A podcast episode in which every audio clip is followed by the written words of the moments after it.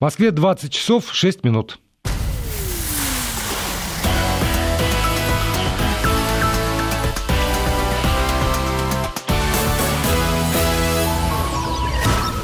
И мы продолжаем наш эфир и продолжаем программой, э, премьеру, которой объявили в прошлый э, четверг. Вот сегодня плановый выпуск программы с рабочим названием «Однажды в Америке». Может быть, оно изменится, но на связи со студией автор и ведущий этого цикла Николай Злобин, политолог, американист из Америки. Здравствуйте, Николай. А, добрый вечер, Владимир. Добрый вечер всем. Отлично слышно. Я надеюсь, что меня тоже слышно. И я буду, да. если наши слушатели решат, что это необходимо, передавать вам и какие-то их вопросы, пожелания и предложения. Я напоминаю, что у нас есть средства связи. Писать сюда можно с помощью WhatsApp и Viber на номер 8 903 170 63 63, либо пользуясь смс-порталом 5533, короткий номер для смс-сообщений, и слово «Вести» обязательно в начале текста. Ну, а, а я продолжу вас все-таки терзать, Николай, по поводу да. главной мысли, наверное, э, во всяком случае, первых программ этого цикла. Принципиальные отличия между Америкой и Российской Федерацией, несмотря на всю э, схожесть, как мне кажется, отношения к миру. Ну, схожесть есть, безусловно, потому что ну, две большие страны, большие территории, широкие просторы – и выглядим мы примерно одинаково внешне. Поэтому, мне кажется, это очень обманчиво. А когда начинаешь идти вглубь, особенно, так сказать, в культурные, ментальные, исторические аспекты, а, то, в общем, возникают очень большие противоречия и непонимания, о чем мы начали с вами говорить в прошлый раз. И а, вот смотрите, вот сегодня 34-й день, когда Америка живет без федерального правительства. Вот главная страна мира, главная экономика мира, главные военные, если хотите, силы мира живет уже второй месяц, по сути дела, без правительства. И, в общем, по большому счету, ну, ничего не происходит. А ну, ну как, как это? Ну, я знаю, что там ваши федеральные служащие практически на бесплатных обедах только и живут. Ну, это не совсем так. Ну, кроме, так сказать, федеральных служащих, которые, некоторые из которых периодически жалуются, ну, действительно, у них, так сказать, второй а, чек зарплатный они не получили. Ну, больше вроде, так сказать, э, американцы как-то к этому относятся спокойно. Если посмотреть на то, что происходит в американской глубинке, там, наверное, в принципе, люди не знают, что у них второй месяц нет правительства. И это вот очень много говорит о Америке как стране. Да, вот 800 тысяч человек, которые отправлены или в принудительный отпуск или э, вот работают из дома, или вообще не получают сейчас зарплаты, просто повисли в воздухе, пока не будет разрешен конфликт между Конгрессом и президентом по поводу финансирования стены с Мексикой. Кроме них, в общем, ну, как-то, в общем, народ продолжает жить, работать, а экономика американская, вот я наблюдаю 34 дня, по-моему, вообще не нуждается ни в каком правительстве, а, и, и продолжает функционировать не менее эффективно и ее показатели ничем не отличаются от показателей так сказать, тех, когда правительство функционировало в полную меру. Отсюда возникает очень много вопросов, зачем вообще Америке федеральное, и только Америке федеральное правительство, но это показывает некую особенность страны, потому что Америка, конечно, страна, в основе которой лежит местная власть. Вот это надо очень четко понимать, в отличие от России. Америка страна плоская – а, здесь не надо обманываться, так сказать, наблюдая картинки там из Нью-Йорка или Лос-Анджелеса с небоскребами или нет.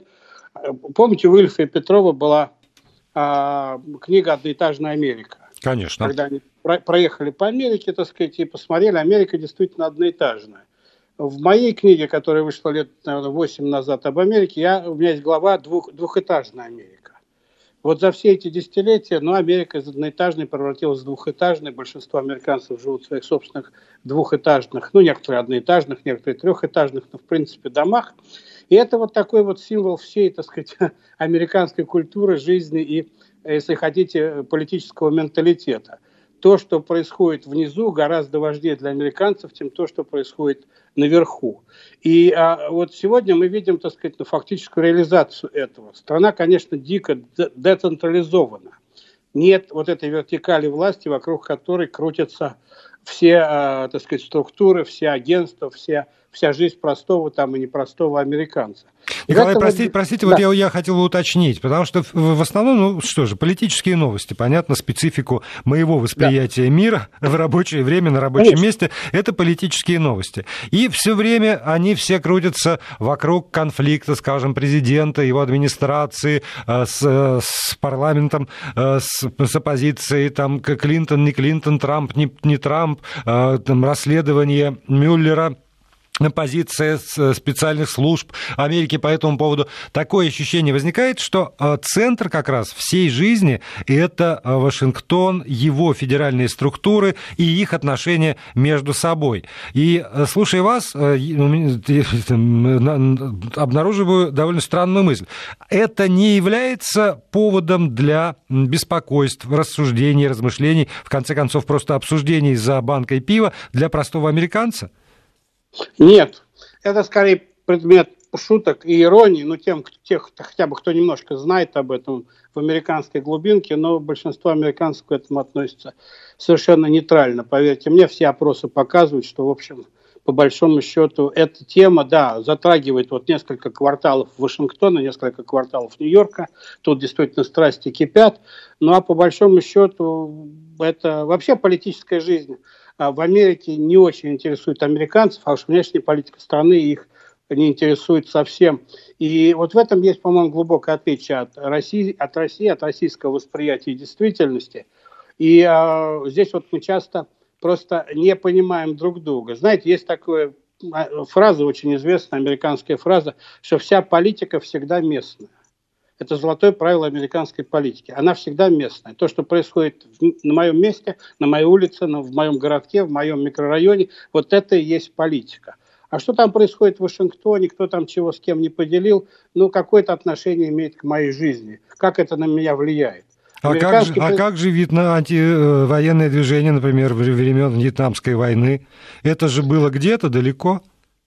Конечно, но это было как раз то, что было связано с а, с местной политикой, потому что это военное движение стало результатом того, что стали приходить гробы, стали приходить, так сказать, погибшие американцы, стало уходить очень много денег, на это дело стали теряться рабочие места, страна вступала в экономический кризис. Это все люди ощущали на себе.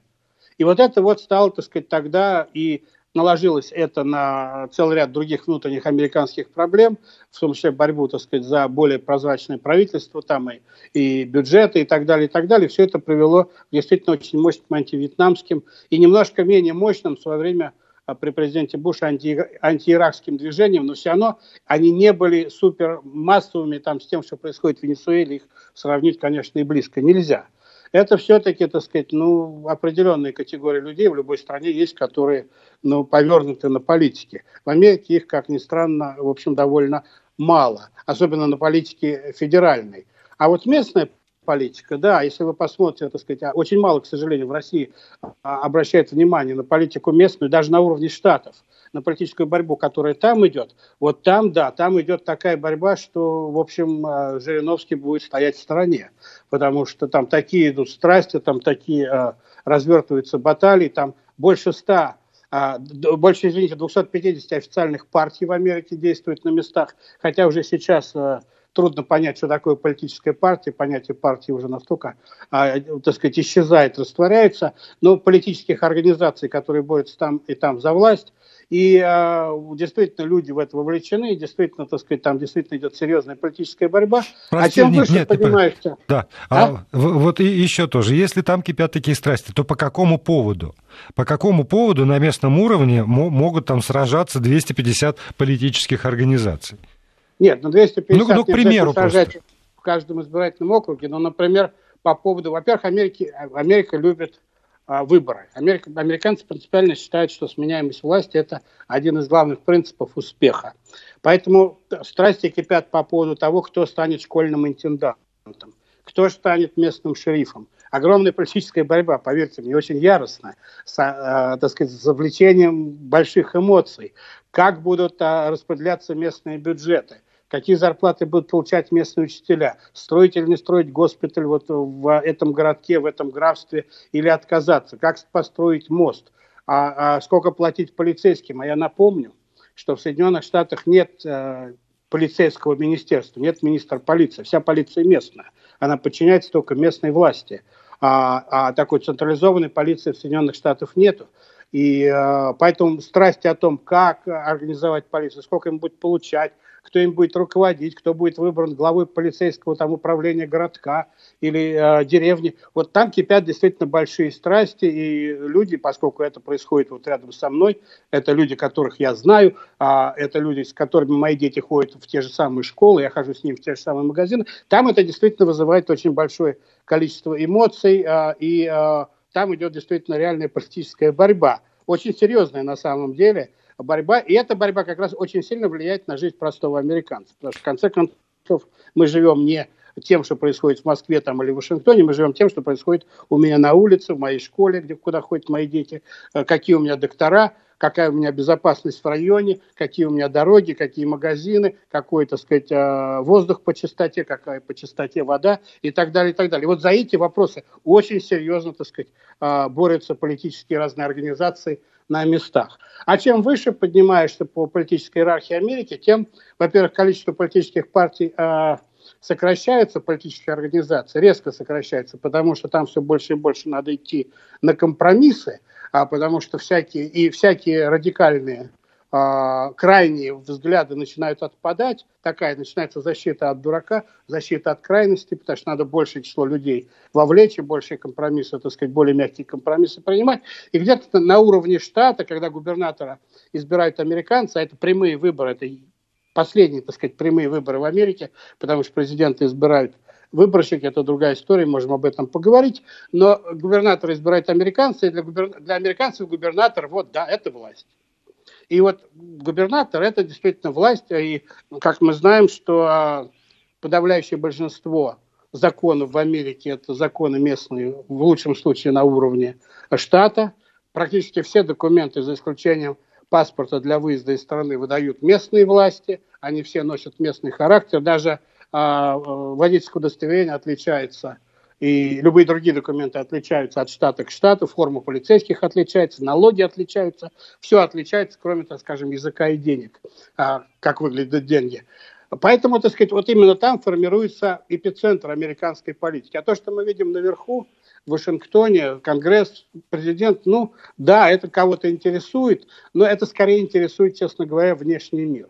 Я вообще всегда говорю, что, сейчас закончу свою долгую мысль, я вообще всегда говорю, что президента США вообще надо избирать всем миром, потому что он оказывает такое большое влияние на мир, что, так сказать, надо действительно всему миру принимать в этом участие. Американцев надо исключить из этого процесса, потому что им почти безразлично, кто будет президентом. Они знают, что через 4 года будет другой человек и так далее. В любом случае, важна не фамилия человека для них, кто там выиграл, а скорее функция, что этот человек делает – и поэтому президент, по большому счету, не оказывает большого влияния на жизнь простого американца, и американцы не отслеживают, поверьте мне, там телодвижение президента, с кем он встретился, об этом вообще в новостях практически не бывает ни в каких, кто там приехал, какие международные переговоры он ведет, ну, провинциальная Америка, а это большая часть Америки, ну, очень далека от этого. А вот когда ты опять возвращаешься внутрь, ты видишь, какие страсти там кипят.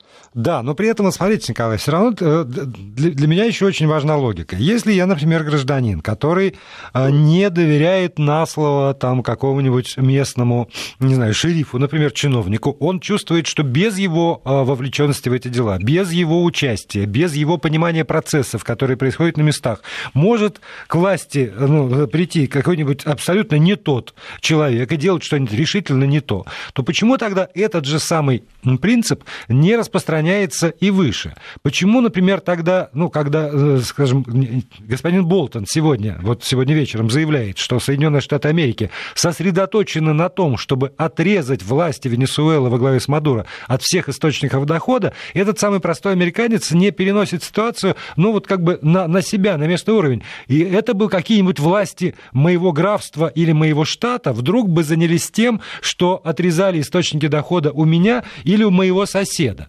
Какое право они имеют это делать? Почему вот эта мысль не возникает в голове у американского избирателя, который так активно, я вам тут совершенно верю, не сомневаюсь в ваших словах, вникает детально и горячо в то, что происходит у него под носом?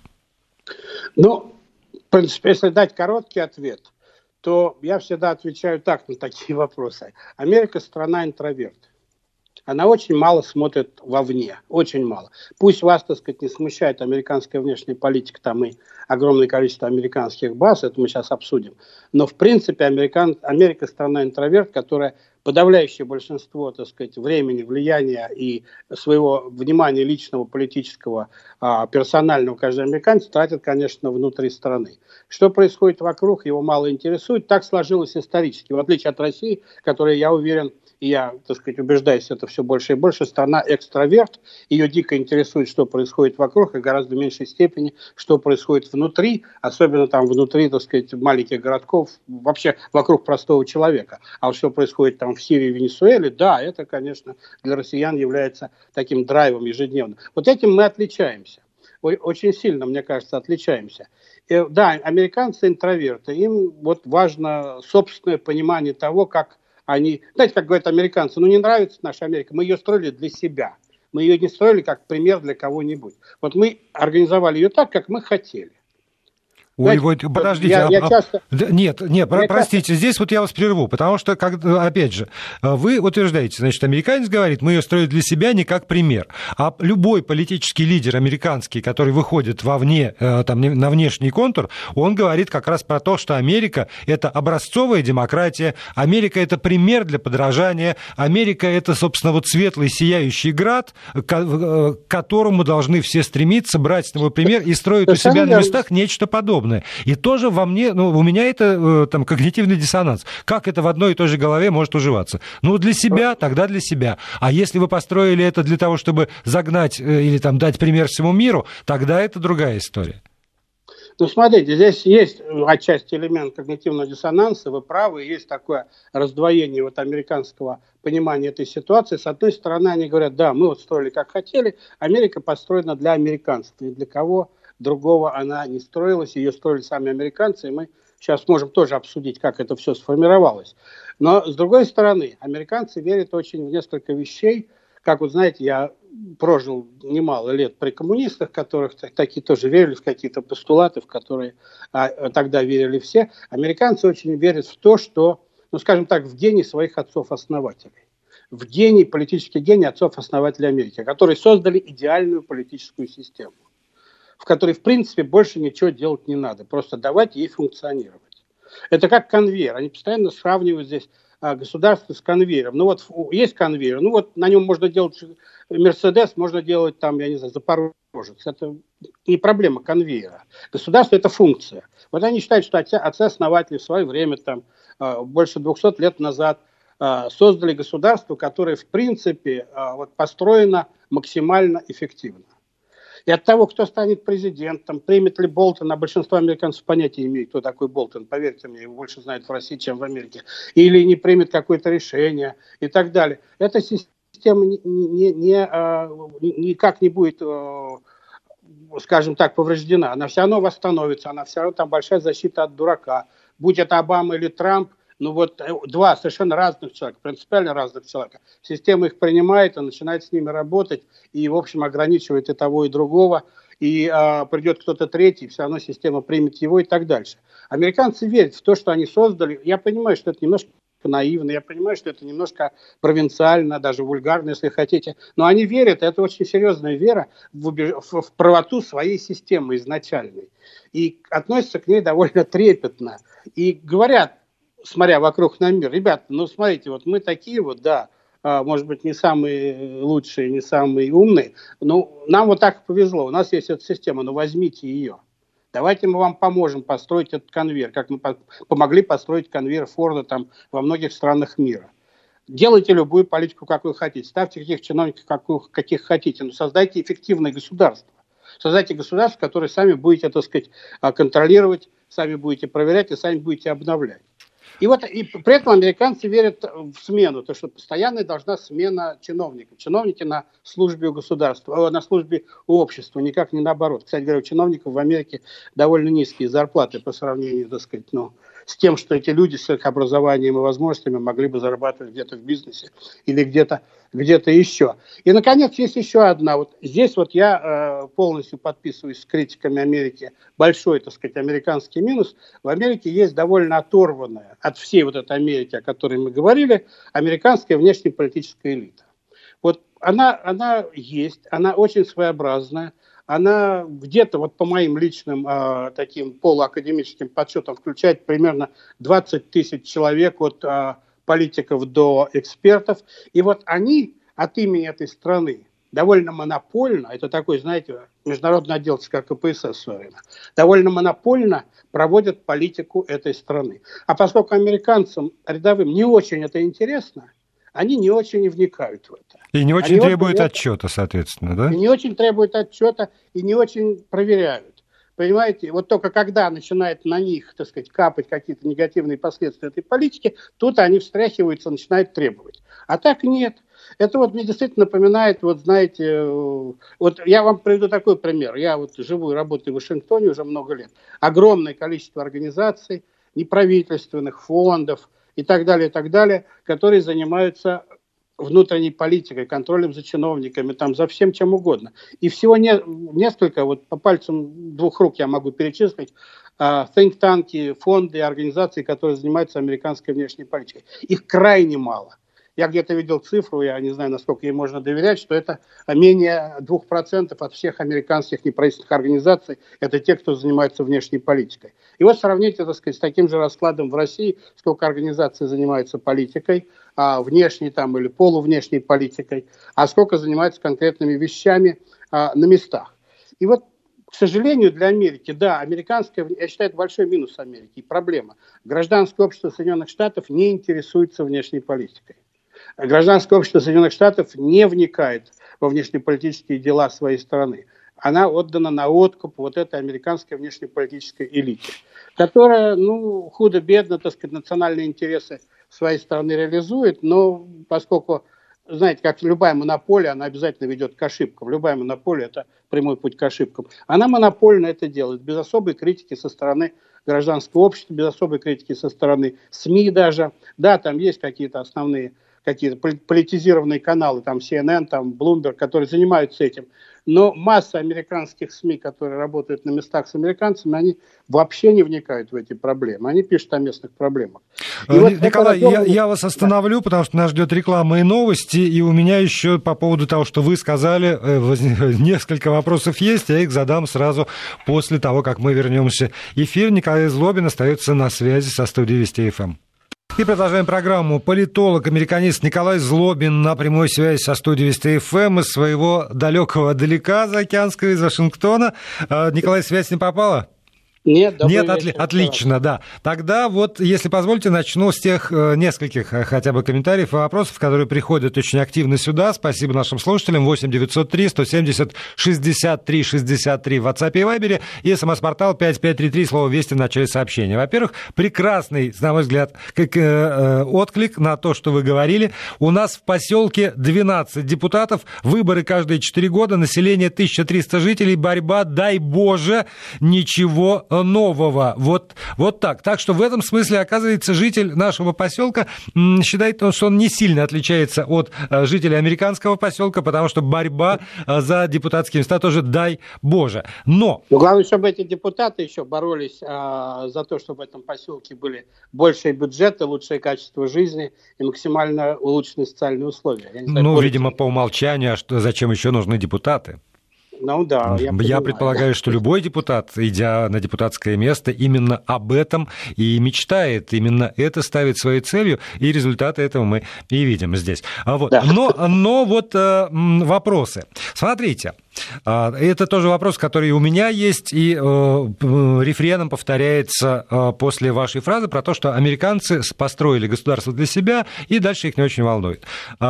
Опять же, некое противоречие. Если я строю нечто для себя, то, э, как мне кажется, я, ну, где-то внутри э, там, себя, своей психики э, определяю такое же равное право и другому построить нечто для себя – Вот там Россия строит для себя. Венесуэла плохо ли, хорошо ли, пусть строит для себя. Иран, уж на что... И пусть тоже вот они же для себя строят.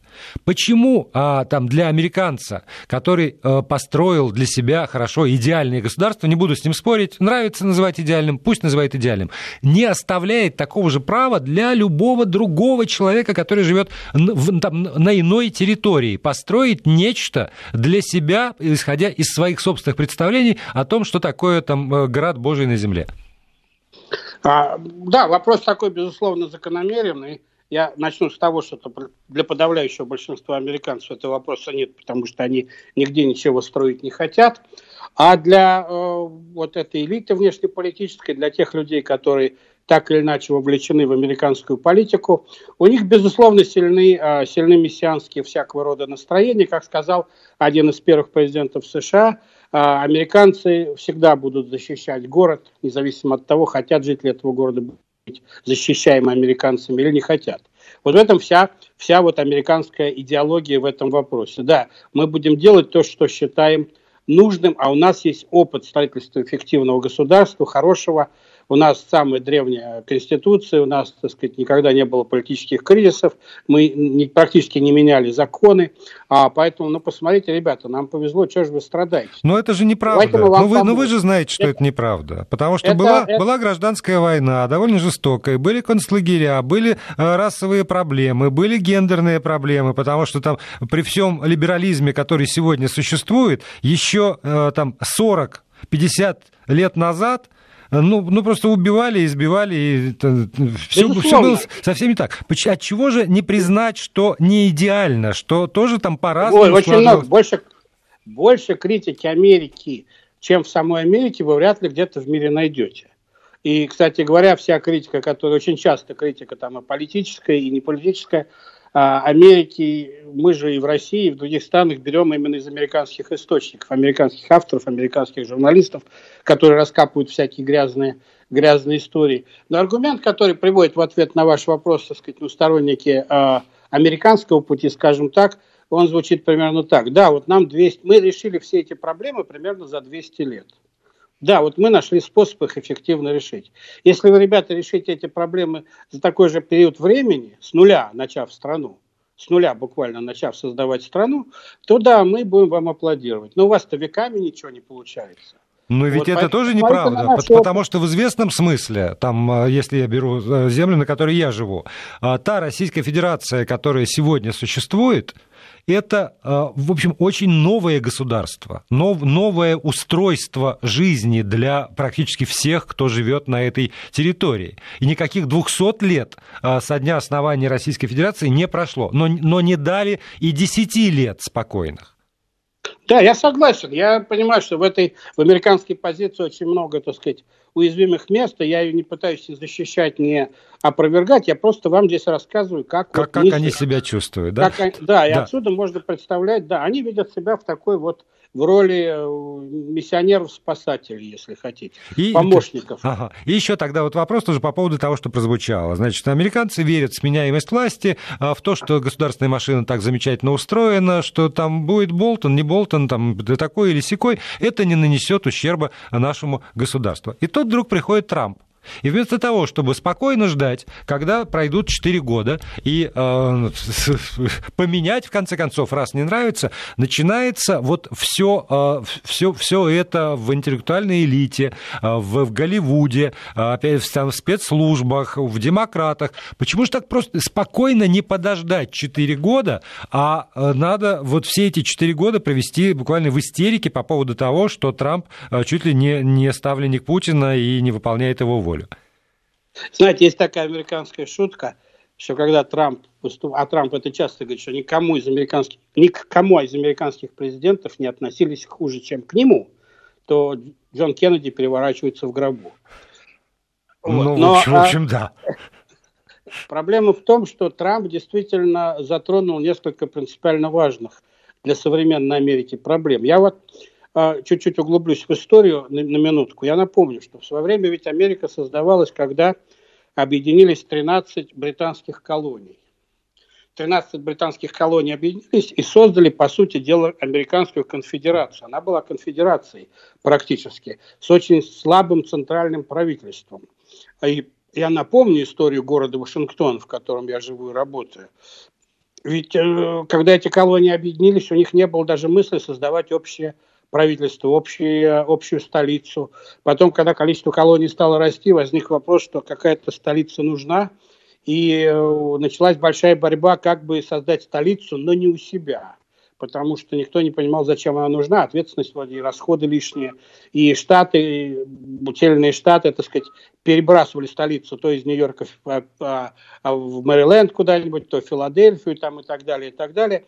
Пока вот э, уже, когда измучившись, так сказать, тем, что вроде столица нужна и вроде непонятно зачем, два штата, Мэриленд, Мэриленд и Вирджиния, выделили по небольшому кусочку земли а, из своих, так сказать, территорий отдали их вот под то, что называется округ Колумбия.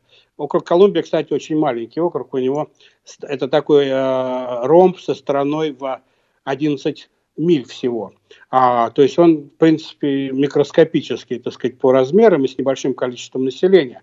Потому что многие американцы тогда, да и сейчас, не очень понимают, а зачем им, собственно говоря, нужна, нужна столица и президент. Что он, собственно говоря, будет решать, а, в отличие от а, того, что, например, решают губернаторы, ну, с точки зрения организации жизни простого американца. То есть вот е- есть э, вся американская политическая история, это борьба между вот этим центральным правительством и местной властью, кто кого перетянет. И когда появился Трамп, а вот действительно 99% борьбы – это борьба местной власти с центральной. Вот это вся американская политика, а не внешняя политика, поверьте мне. И вот когда появился Трамп, после Обамы, после Буша, которые были сторонниками такой глобального подхода, так сказать, и э, больших, так сказать, функций центральной власти, особенно реформа Обамы по медицинскому здравоохранению, которая для американцев стала шоком, Обама ее продавил, но ведь это, по сути дела, было прямым нарушением ну, такого традиционного американского менталитета. Государство говорит мне, обязывает меня покупать или не покупать медицинскую страховку. С какого бодуна я буду слушать это государство? С какой стати такие законы Обама и вот когда принял, когда Трамп пришел и сказал, что он будет рушить эту систему, а, то его очень многие поддержали. Он говорил о том, что да, у Вашингтона много власти, да, надо отдавать власть на места, надо сворачивать внешнеполитическую деятельность, надо а, стать эгоистами. Американцы должны стать эгоистами и перестать, так сказать, смотреть на мир, а национальный эгоизм должен стать основой американской внешней политики. И он с этими лозунгами пришел и стал президентом, президентом антивашингтонским. Но став президентом, он, во-первых, вызвал очень большую волну, так сказать, среди вот сторонников Обамы там и а, традиционной американской внешней политики и глобалистов, очень большую волну отторжения, а потом, вольно или невольно, став президентом, ему-то тоже нужны президентские функции, ему тоже нужны а, власть Вашингтона. А, потому что он президент, ему какие у него еще рычаги воздействия? Ему надо работать из Вашингтона, он не может работать на провинции, из провинции. И он начал входить в противоречие с теми самыми посылами, с которыми он сам приходил к власти, внутриполитическими. О них мало говорили в России в свое время. Но поверьте, они гораздо важнее для американцев. И тут началось возмущение уже значительной части представителей местной власти и э, избирателей, которые говорят, бог с ним там, пусть он там делает с Конгрессом все, что хочет, э, но он уже и на наши права начинает, так сказать, наезжать. И вот в этом противоречии Трамп сегодня находится. Он обещал снизить роль Вашингтона, но став президентом, он понимает, что снижая роль Вашингтона, он будет подрубать сук, на котором он сидит. И вот он находится в такой вот политической ситуации, очень непростой ситуации, и э, я пока не вижу, как он из нее, честно говоря, выкрутится. Да, он сможет изменить какую-то американскую э, внешнюю политику, да, что-то он сможет изменить, но с точки зрения распределения власти между центром и местами, а еще раз повторяю, это главное в американской политике, местная власть против центральной, это противостояние, это не дружба, это противостояние а, прямое противостояние. Вот в этом противостоянии Трамп сегодня проигрывает. И поэтому здесь вот большие страсти есть, да, и э, с одной стороны э, внешнеполитическая глобальная элита хочет вернуть своего кандидата в Белый дом, с другой стороны очень возбудились сторонники уменьшение власти и э, компетенции Вашингтона. Они хотят, чтобы следующий президент был их. Трамп не оправдывает их надежд, но Трамп видит свои, так сказать, приоритеты, как он их видит. Он пытается их продавливать. В принципе, для Америки это совершенно нормальная картина. В принципе, Обама и Буш были под таким же огнем критики, просто они не вели твиттеров и не выставляли все это на публичное обозрение. Трамп любитель, он такой, знаете, драма Квин, он любитель, так сказать, драм, он драматизирует все, что можно. Почитайте его твит, у него там после каждой фразы пять восклицательных знаков, Да-да-да. у него там крупными-крупными буквами написаны какие-то вещи, прямо у него твиттер такой, мне иногда напоминает твиттер девочки-подростка, у которого, так сказать, гормональные взрывы такие бывают. Трамп любит драматизировать. И мне кажется, многие в мире, в Москве в том числе, попадают под а, вот такой эффект драматизации Трампом ситуации в стране, хотя на самом деле, ну, в общем, она мало чем отличается. Я живу здесь очень долго, наблюдал уже очень многих президентов, она мало чем отличается от того, что было раньше. И я уверен, она мало чем отличается от того, что будет после Трампа. Изберется он на второй срок или нет. Вот в этом проблема. Я вам приведу, если у меня еще есть время... У нас с вами еще есть 9 э, минут. Окей, спасибо. Я вам приведу пример, с которым я постоянно сталкиваюсь, когда я езжу по Америке, изучаю ее, а я люблю ездить по Америке, объездил практически всю страну, она большая, интересно, ездить по ней большое удовольствие.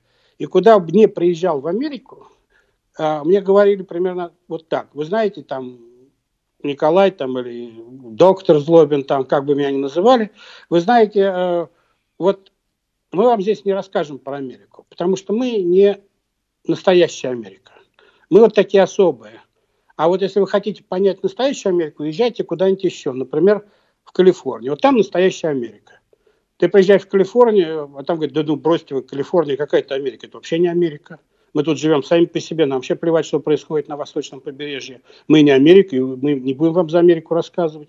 Езжайте куда-нибудь еще, в Техас, например. Приезжая в Техас, они говорят, да мы вообще не Америка, у нас никакого уважения к Вашингтону нет, мы вообще, так сказать, сами по себе тут, и вообще, что вы тут к нам приехали с вашего севера? Езжайте в свой Нью-Йорк, там выясняете, что такое Америка, и что думают американцы. Едешь в Нью-Йорк, там говорят, ну, Нью-Йорк вообще не Америка и так далее. И вот так вот... А как же, а, простите, а как, как же это, это, это, я воспользуюсь названием фильма «Мой любимый штат Айдаха», может быть, там настоящая Америка? Со ну, всеми, я... со всеми проблемами как раз вот э, такого э, мрака, беспросветности и отсутствия социальных лифтов. Ну, а, Айдахо я знаю меньше, но я хорошо знаю Миссури и Канзас-Сити, там тоже никогда не возьмут на себя ответственность объяснить иностранцу, например, как мне, что такое Америка. Они все время будут отсылать кому-то еще. И э, в этом, мне кажется, есть определенная такая вот особенность американского менталитета. Они все чувствуют себя особыми. Они все чувствуют себя особыми, и не дай бог, так сказать, никому, вот за исключением этой элиты вашингтонской там и частично в нью-йоркской, ну, придет в голову говорить от имени всей страны. Никого в голову это не придет. Я вам скажу так, что в России, честно говоря, может, мне так не везет, я куда ни приду, в какую компанию не приду, мне говорят, ты ничего не понимаешь в России, мы сейчас тебе все объясним. Вот это вот в Америке невозможно. Они говорят, не, мы ничего не сможем тебе объяснить, пойди куда-нибудь еще. И вот опять, понимаете, два взгляда, две, две страны, два разных взгляда на себя, на страну и на свое право, так сказать, считать себя типичным представителем Америки или России, или нетипичным. Вот нет типичного американца. Очень часто, так сказать, такую фразу мы слышим, но вот типичного американца нет. И в этом, мне кажется, есть определенная э, особенность Соединенных Штатов, которая, кстати говоря, очень здорово влияет на единство страны. Потому что вот это, да, я, вот я такая... прошу прощения, а как же вот это вот э, то, что мы видим в любом фильме, флаг, э, значит, битие себя в грудь, там каждое утро поднимаем, чуть ли не гимн поем, и в школах занятия под это дело начинаем. Не, не это ли как раз э, такая демонстрация единства и американскости всего, что ее населяет? Да, совершенно верно, совершенно верно. Это, обратите внимание, флаг и гимн. И ты спроси любого американца, кстати, когда у многих американцев до сих пор висят флаги конфедерации, особенно на юге. Вот. Но флаг, гимн в меньшей степени, а флаг а, является, да, символом страны.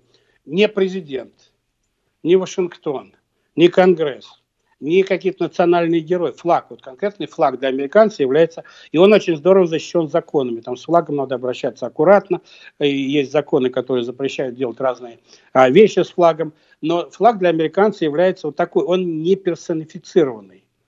Это не человеческий символ. Ну вот, да, американцы нашли такой символ, который нельзя а, с одной стороны политизировать, а с другой стороны сделать субъективным, а, так сказать, ну, подписать какую-то фамилию под этим флагом.